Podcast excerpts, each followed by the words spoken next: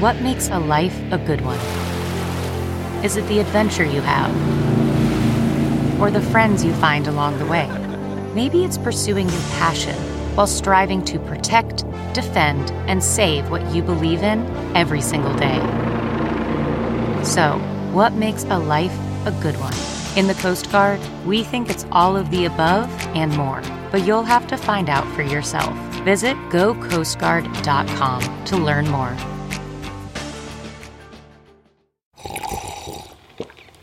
That's not just the sound of that first sip of Morning Joe. It's the sound of someone shopping for a car on Carvana from the comfort of home. That's a good blend. It's time to take it easy, like answering some easy questions to get pre qualified for a car in minutes. Talk about starting the morning right. Just like customizing your terms so your car fits your budget. Mm-mm-mm. Visit Carvana.com or download the app to experience car shopping the way it should be convenient, comfortable. Ah. The following podcast is a Dear Media production.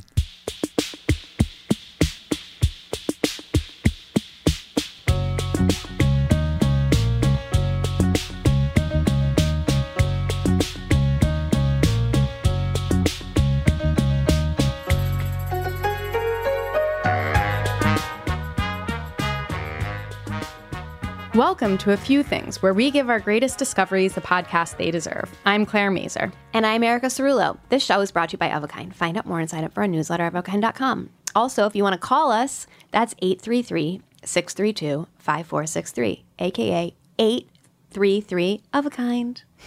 It's so special. It's so I've never had a vanity number before. No. Uh, it's amazing. I promise I'm not going to make us talk about like the novelty of having an answering machine Uh, every time every we time we talk about it. a phone number. But did you ever go through the phase? I never had a pager, but I had friends who had pagers. I had friends who had pagers, never had and you would have to people would message them and you'd have to sit down and like decode the message. Yes. Yeah, I never 100%. understood how anybody did it. It was like Morse code, but specifically for so for pager wild. for pager life. It was a very complicated System. System. Yeah. Yeah, it was nuts. yeah, Anyway, that pager life.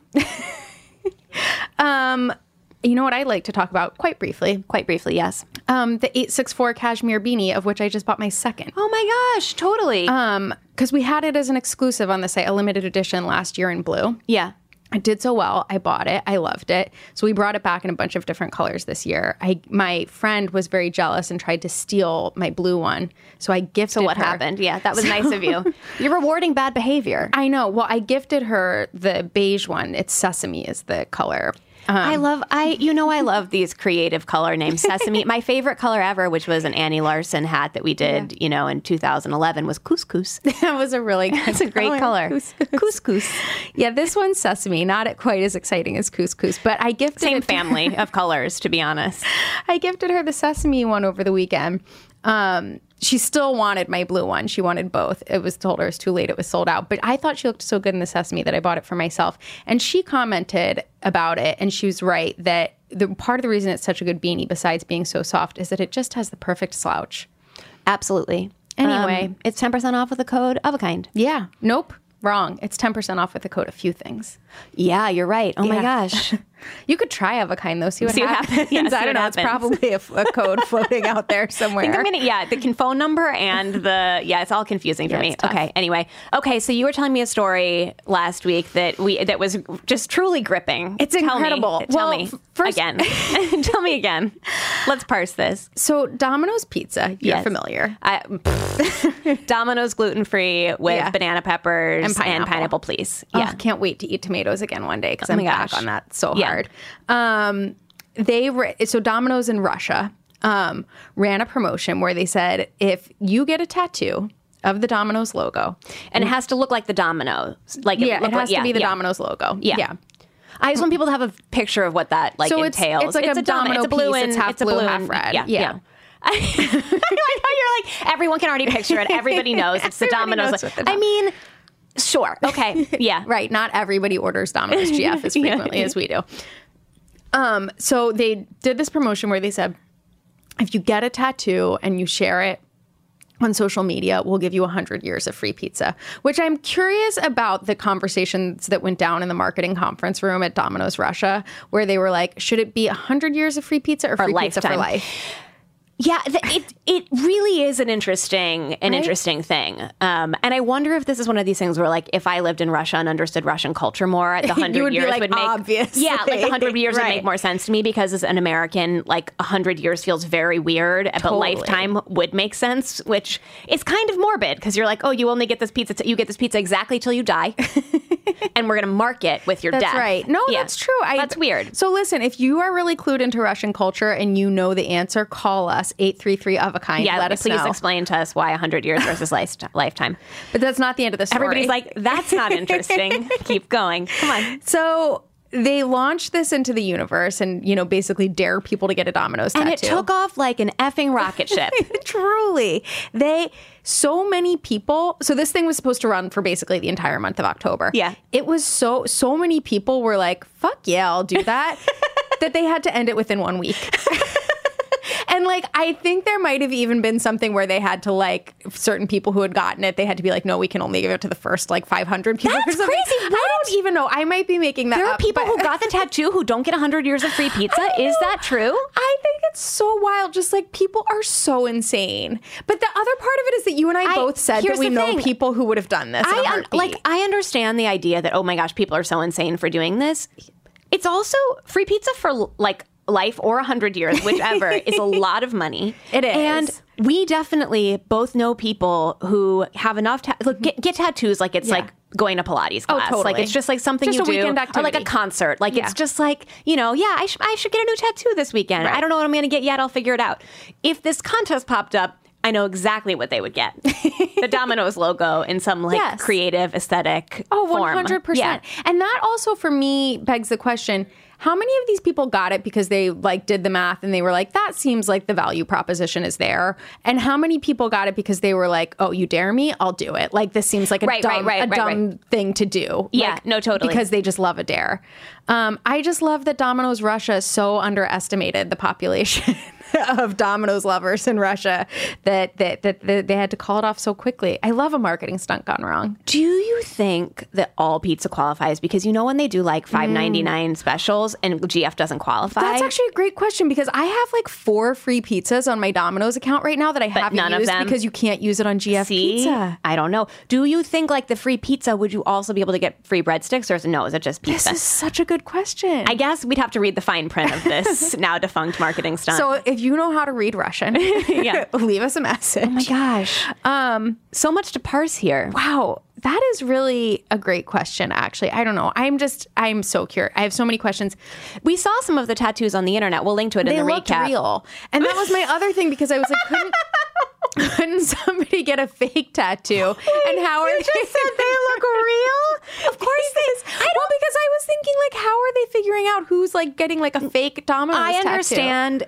I I understand. Yeah, no, I I get it. But I think people are doing this. Yeah, I mean, it was clear. Yeah. It was clear that people Yeah. were doing it. Yeah, totally. Yeah. Um, we'll link to the to the pictures of the the tattoos and the recap. It's it's worth a scroll. Yeah. absolutely. Okay, should we bring our guest on? Let's do it. So, our next guest, we are both so excited about. We're both huge fans and kind of didn't even realize we had both been following him. No, for a totally, little bit. totally. Um, his name is Coach Bennett.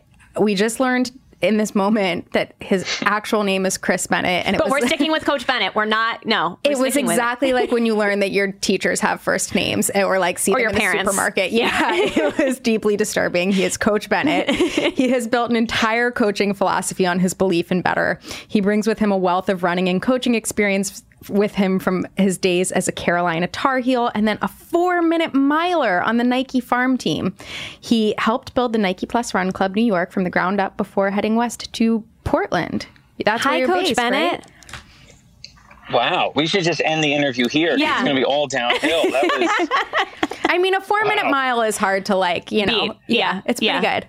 It's pretty good. well, it's it's it's closer to 401. You see, the, I ha- you have to be honest because when it comes to times, you know, runners will call you out Totally. unless you're exact. well, So, remember Paul Ryan, his total downfall, you know? yeah, yeah. So I don't want a Paul Ryan moment right now. Yeah. So I ran 343 for 1500, which comes out to about a 401. So if there are runners out there that are, you know, going to start doing due diligence, you know, you can you can stop. I called I called my own bluff. All right, all right. Well, you're you're on the record with with the accuracy. Um, can you tell us a little bit about your running career and how you got into coaching?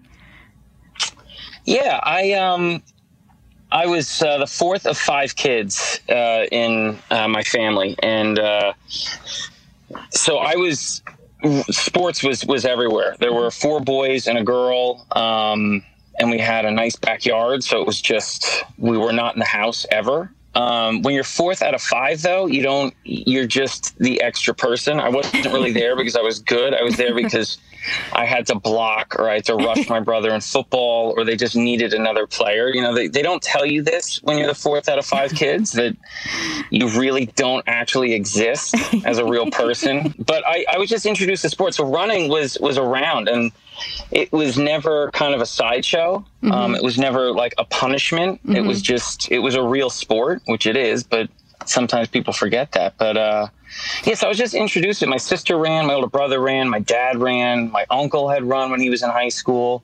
Um, but it was just like anything else. It was, it was like basketball or football or tennis. Um, I didn't especially like it. Mm-hmm. I liked the idea of running. Yep. Um, I liked racing, mm-hmm. uh, but the the idea of that's what you have to do every day. So it was never like I'm going to grow up and I'm going to be a runner. Um, but there were seeds that were planted.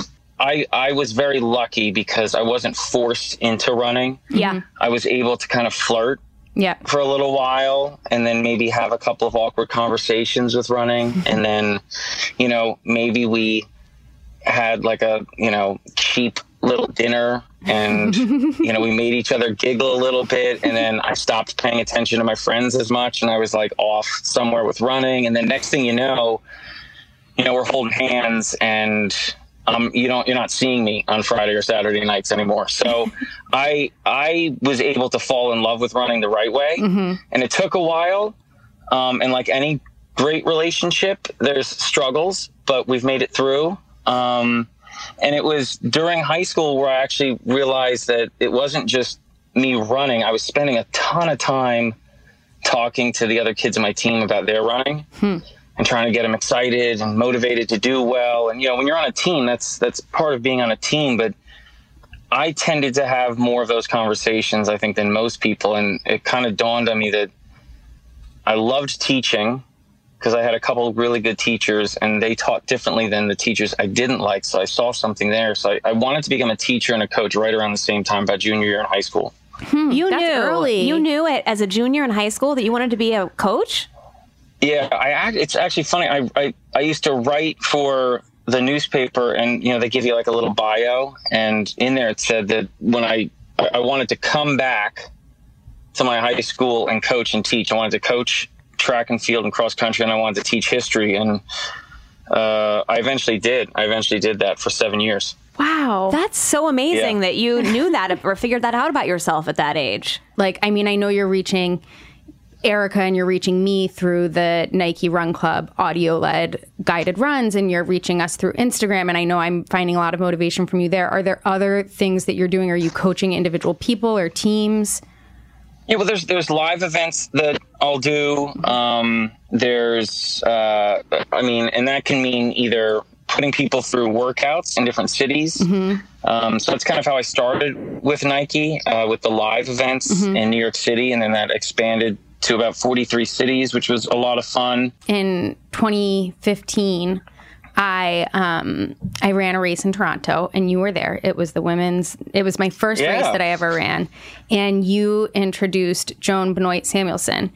And I was going to say the like the so when Claire at the beginning of the intro at the top of the intro was saying that you know we came across you sort of separately and hadn't really talked hadn't realized how much we were both fans. We talked about you for the first time when we were running a 5K together, and I think we've run together maybe what three times in yeah. our lives. We've been business partners for eight years, but this is like not something we do together. And Claire is a much more committed runner than I am. But your audio guided runs really spoke to me. And I was like, is that cheesy that I'm listening to these audio guided runs? Like, Yeah. like when everybody else is just listening to music, like, you know? And she, speaking of storytelling, told the story like while we were running, and it was a really good of way the to pass 1984 time. Olympics that you watched. Yeah, so you introduced Joan and told this story about seeing her run the Olympics, you know, the first women's uh, Olympic marathon in Los Angeles, and I was just fully in tears by the end of it. Um, do you want to tell like an abbreviated version of that story? Yeah, that's um that's the first memory I have clearly of of sports. There, my my family tells me that a year or two before that, during the Wimbledon final, I stuck a battleship piece from the game up my nose and had to be taken to the emergency room. And so I don't know if I've I've repressed that memory. Um, they say I should remember it because I ruined the the event for the whole the whole Bennett family. But but that's the the 84 marathon's the first sporting event that I truly remember. And I was so into the Olympics. I had a USA shirt that I wore for probably three weeks straight. It was so dirty, but I wouldn't take it off. And it wasn't that I was looking forward to watching the marathon. I'm not even really sure I knew what the marathon was, other than it was just a really long race. And I didn't know any of the history. You know, I didn't know that it was the first women's marathon. I didn't know that it had been a struggle just to get women's distance events, not even distance events, middle distance events into the Olympics. I mean, it wasn't until 1960 that there was even a women's 800. Mm-hmm. There was one in 1928, but the the news reports afterwards were saying that after the women's 800 in the 28 Olympics that they were exhausted and winded and, and sprawled out on the track. Which yeah, it's an 800. That's how you should look. But the reaction was so negative towards women athletes, they they took it out, and it didn't come back till 1960. Um, the women's 15 wasn't even until 1972. I mean, I, for so as time has gone on, the significance of the women's marathon in 84 has only grown and i think you know we we forget just how recent 1984 was Yeah, year I was born. um, yeah i mean it's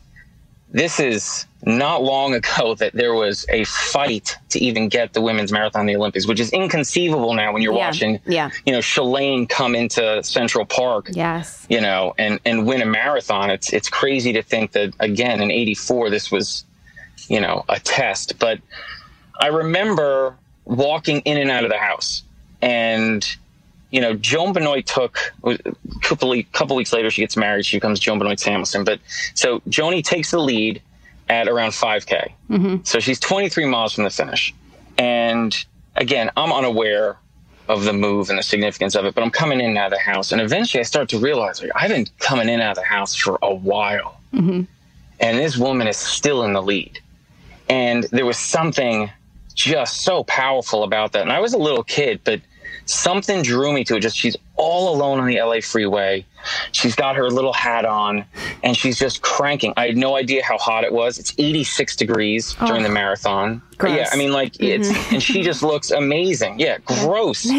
and so wh- when I tell the story, I usually have to talk about everything I've come to know about the event because to me, the race only gets more powerful, not just in my memory, but what it means to me now. Mm-hmm. So she's leading all by herself. People were not sure if anyone was going to even show up to the Coliseum to watch the finish. This is the first time they're going to have it. Are people really going to come out to watch the end of the women's marathon? And there's this great shot as she's on the outside of the Coliseum before she enters the tunnel where you can see people at the top of the Coliseum. You can see bodies, which means there are no seats available. Hmm. People are literally standing on the bench at the top of the Coliseum. She doesn't know this is what she's about to run into. And she tells a story about she goes into the tunnel and it's dark and it's silent and she has this little conversation with herself where she realizes her entire life is about to change. Like she's literally running towards a completely different life. And she has a small moment where she says, Can she do this? Hmm. Can she carry the torch that she's about to be given? And she says, Yes. And then runs straight into the light. I mean, the poetry of it is insane. So she runs into the light There's a hundred thousand people there. The place explodes. She does a lap. I'm freaking out. I'm going crazy. This is epic. I'm going nuts. She grabs the flag, which is stapled to a broomstick. She does a lap around the track. The I go outside. Now the story's not over. I go outside. I'm going crazy. I'm running laps around my house. I'm the total idiot. I come back in. A couple minutes have gone by now. I mean, probably 15 minutes. And my mom is in front of the TV. And she was there when, when you know, Joanie won and everything. We high fived. And my mom's now crying. And I'm thinking, wow, she's really moved by this. But then I hear my mom start saying, why doesn't someone help her? And I look on the screen, and Gabriela Andersen-Schiess, who is a runner from Switzerland, is on her last lap. The difference is she's got heat exhaustion. So back then, there were only five water stations, and she missed the last one. And she started to suffer from dehydration. It takes her almost six minutes to do her last lap. She is stumbling. She stops sometimes, she holds her head. There are medical officials, and if you watch a video, there's there's doctors walking next to her. Now, if the, my mom is saying, "Why doesn't someone help her?" Now, I was a little kid, but deep down somewhere, I got it. I knew that she just had to make it to the finish line. That's it, she's probably looking at a window that's getting smaller and smaller and smaller as the heat exhaustion is coming in, and she knows I just have to make it to the finish. Now, if a doctor touches her, she's disqualified. Now, here's the question. And I was a history teacher, so I always pose this. Now, this is this is the moment. This is the moment of truth. Joanie won the first women's marathon. The place exploded. But now let's rewind to 1928 Amsterdam, where the crowd was disgusted by the display of exhausted women, by athletes doing what they're supposed to do, which is get to the finish line as best as they can. So, how is this crowd going to react to Gabriela Andersen-Schiess stumbling down the last 100 meters? So, as she makes it, waiting for the doctors to catch her. She finally crosses the line, immediately collapses into their arms, and the place roars mm. that is why that day was so important. It was the combination of Joanie crossing in victory and then just the victory of the struggle of the marathon. So to me, whether I realized it or not, done. It was over. I never had another chance. Running was going to be it. I didn't realize it until later, but it was that day. It was both of them that kind of sold me on the sport. Well, and when Joan spoke about that moment with the doctors, what she said too was that it was really meaningful for her, or, or for it, it was meaningful in the sense that the doctors respected Gabrielle enough as a runner to not touch her, to not Exactly. like ruin it for her, and that that was that felt like progress too in and of itself. Um, oh, absolutely. Absolutely. And the thing is, is when they were interviewed afterwards, they said, we noticed that she was still sweating. So you're exactly right. They weren't looking at it as this is a woman. Mm-hmm. They were saying this is an athlete. And because what was happening was in sports, still to this day, there's a prejudice against female athletes. But these doctors knew she's an athlete, she's a runner. And by the way, her time, even with the heat stroke, she would have won the first five men's marathons, even with the with a six minute last lap. So these were badasses. Yeah. And they were treated as such. And and the great part is is the crowd celebrated that. Yeah. The other thing that I'll never forget that Joan, when Joan came on after you at this event and spoke about her experience with that, was that she said she described the same thing you described, which is that she broke away from the pack really early. And there's that moment in a runner's mind where it's like, am I doing something wrong? Do I need to be pacing myself here? You know, if I'm so much further ahead of everybody. Should I hold back? Yeah. And she said she reminded herself of, you know, this mantra that she really believed in, which is that you have to run your own race, which is such a great Yep. mantra, like for life and running and everything. Um, and that to me is also so much at the core of what you preach about when you talk about running. And that speaks to me so much. I mean, you have a guided run that correct me if I'm wrong. I think it's five minutes, maybe it's 10 minutes. like, and, and that's, and, and that's that idea of run your own race is kind of at the core of that. Like, if you only have 10 minutes, that's what you've got today. That's where you are today and just run that race that, that like 10 minute run that you need to do. And I think for me, that, that is so much of what works for me about running is like, you take each day as it comes and you, you do the run you can do that day. Yeah, there's and you're right. There, there's there's a five minute and there's a ten minute, and uh, but you nailed it. I mean, that's what happens, especially with running, is we try to we try to make it something that it's not a lot. Where we try to make it a class that you go to, and in our heads we think, well, I usually go to a class that's 30 minutes long or 60 minutes long. So if I go for a run, it should be 30 minutes long or 60 minutes long. And and a lot of people start running the wrong way. So they don't know any better. So they think that every run should be miserable and every run should be terrible and it should end with them exhausted. And and that's just that's not true. It couldn't be any further from the truth. Um, which is again something that you know you hope you can you can correct over time. Um, so up until today, my only interactions with you have been on a, a one-sided conversation on the Nike Plus Run Club app, um, doing runs like first run or just don't want to run, run or what, whatever. How do you think about structuring coaching when that's your interaction? Um, When you don't get any when you feedback. don't get any feedback and when you don't know exactly who you're dealing with on the other side. Well, the, the thing is, is I've I've gotten feedback for my entire life, um, and I've I've done every single one of these runs with people. So every time I write a run, it's a, it's it's a it's literally a conversation. I mean, it, what you're not hearing is the feedback that I've been getting. So all of these things that I'm bringing up are usually because of a conversation. So it comes across as a monologue, but most of the people that do the runs feel like they're a part of the conversation. Yes. And and that's because we've all had these conversations. I always say that, you know, running is not complicated. Runners are complicated. So there are 10 questions probably that get asked a million different ways. Hmm. but they're the same 10 questions. And what happens is is we try to overcomplicate things and sometimes we try to get too specific and really what it comes down to is most people don't know how to run mm-hmm. That's first of all they, they they start too hard which is which is awesome and if you think of it from my perspective like i i have the luxury of telling people they're trying too hard i don't need to motivate people really that much because they want to do it they want to do it so badly that they run too hard Yep. so I have I have a great luxury. I get to say back off, and you're actually running better. Mm-hmm. So, but these conversations, like they don't want to run, run. I have had that run, just like every other runner. I mean, if if that's probably one of the highest percentage runs that you're going to have is the one where you say, oh, I just don't want to run.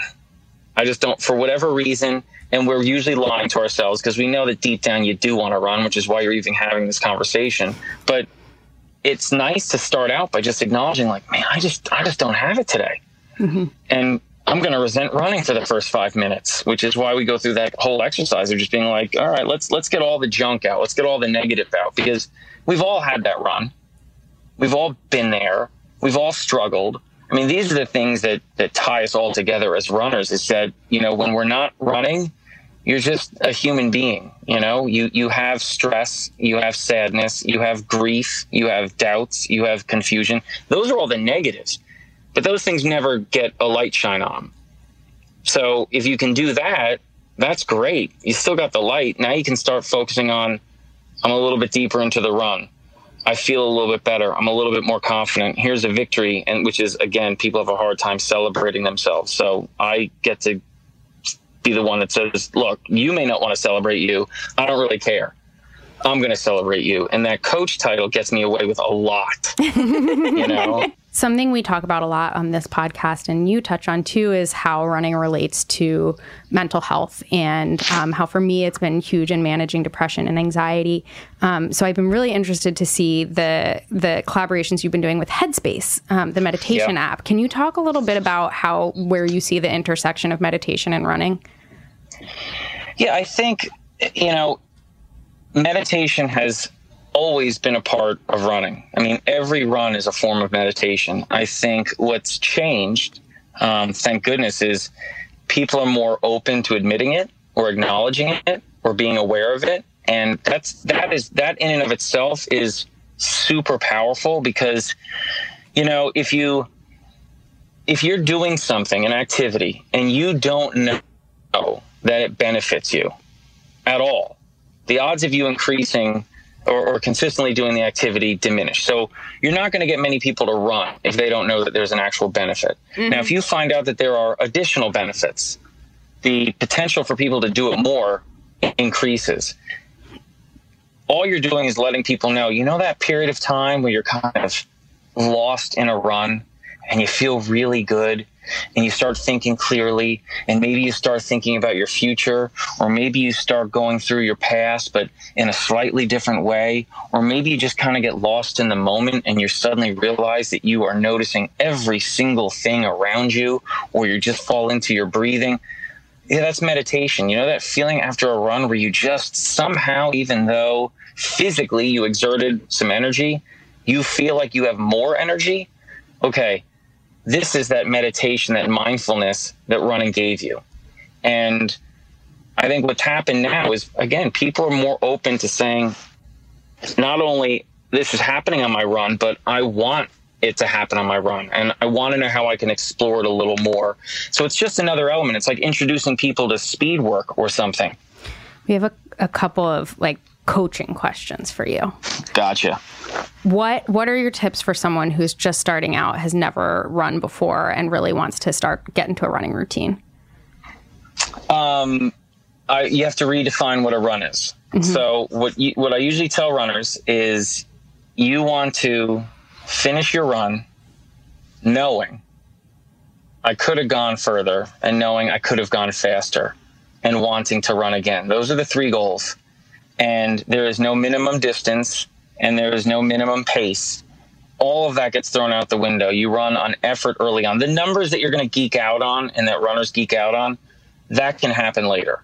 Mm-hmm, it's mm-hmm. very simple. You start. If it's a two minute run, okay, and you didn't run yesterday, that is an infinite improvement. You're never going to get this good again. Yeah. So just love it. Yeah. If it's just two minutes, that's great because this is what happens. The goal again is to want to run again because if you want to run again, you're likely to run again. If if we're three months down the road and you're running a couple days a week, and I and I call you up and go, hey, how embarrassing was it that you only went two minutes on day one? Do you think you're going to care? You're running consistently. You feel good. This is great. We don't make fun of of you know engineers because they had to learn simple addition. I mean, you take your time and you want to be consistent and you want to enjoy it. I'll tell you what, like no joke, yesterday I, I ran a mile. I've been running for a really long time, but it was late. I got home. My family was looking at me because I'm the one who cooks dinner. So there's this expectation like, when are you going to feed us? Mm-hmm, mm-hmm. I hadn't run yet. And I was like, okay, I'm going to run to the top of the, the street and then I'm going to come back. It's a half mile out, half mile back. I did a mile. And this was the thing. Was it a seven mile run? No, it was a one mile run. Was it a 5K? No, it was a one, it was a one mile run. But I got back in the house and I was like, I was, I'm, I was proud of myself that I made myself run a mile. Yeah. I was proud of myself that I got out it was actually really nice. I thought it was going to be cold, so I was totally overdressed. But it was one of those things where you come back and you're like, hey, it was something. I could have done nothing. The world wouldn't have changed. Okay. Dinner would have been just as good. But I was happy I did a mile. So when you talk about mental health, yeah. Physically, was that was that a major break. physical yeah. breakthrough for me? No, of course not. But I'll tell you what, I'm more likely to run today because I ran yesterday. Yeah, yeah, yeah. And yeah. mentally, I felt a hell of a lot better last night because I got something in. So, yeah, yeah you never, ever, ever belittle an effort. You know, can you learn from an effort? Sure. But you don't ever, ever belittle an effort that you give. This is too good. Um, okay, so this is going to air right at the tail end of marathon season, like the day after the New York Marathon. And I imagine that there are a lot of people who are considering whether or not to, to, to join in on marathon season next year. Um, what advice do you have for those people?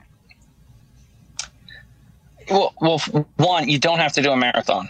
So, like, that's the, I'll, I'll usually start with that because yeah. there's a frenzy mm-hmm. about the marathon. Everyone yeah. thinks, you know, whether they're brand new runners or whatever, like that you got to do a marathon. You don't have to do a marathon. You don't have to do anything. If you just want to run and never race, you can do that. I think racing is a lot of fun, I think you should.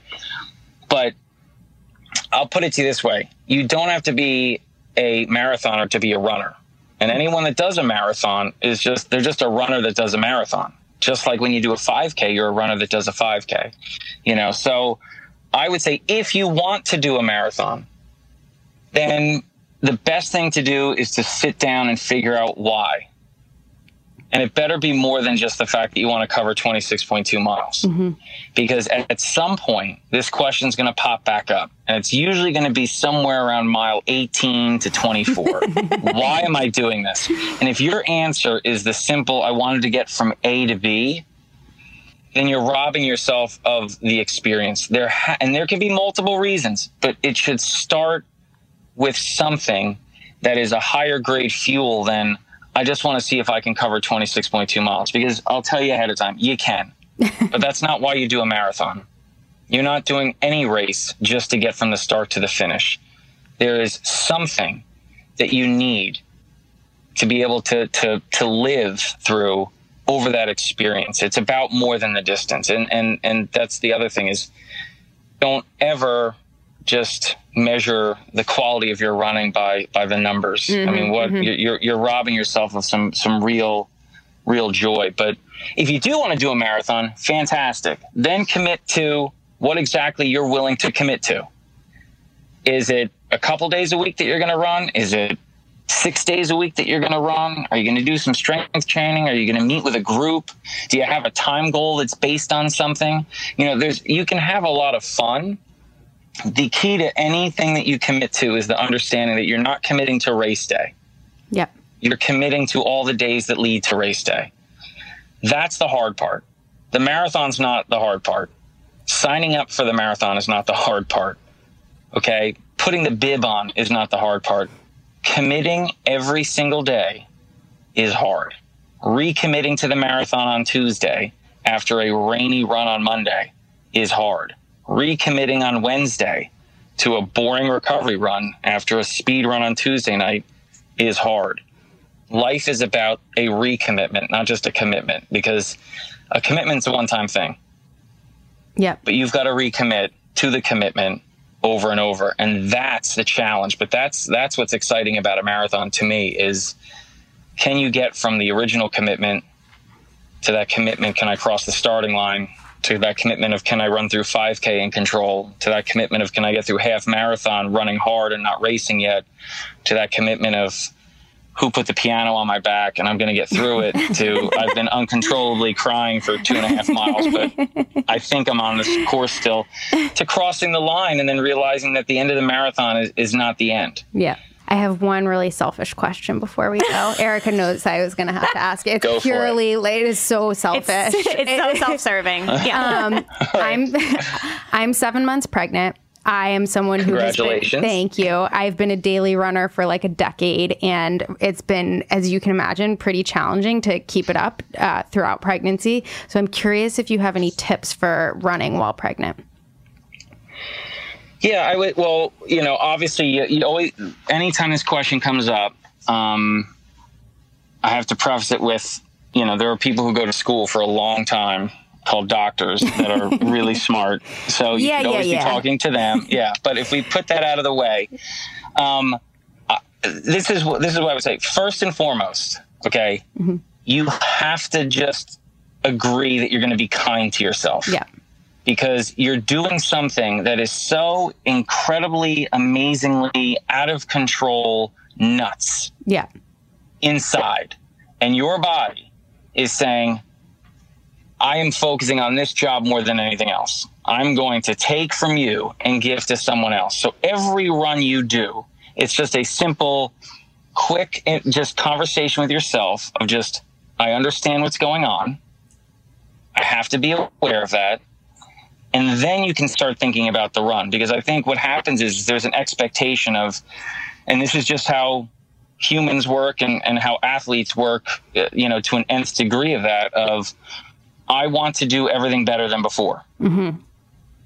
So you're seven months in.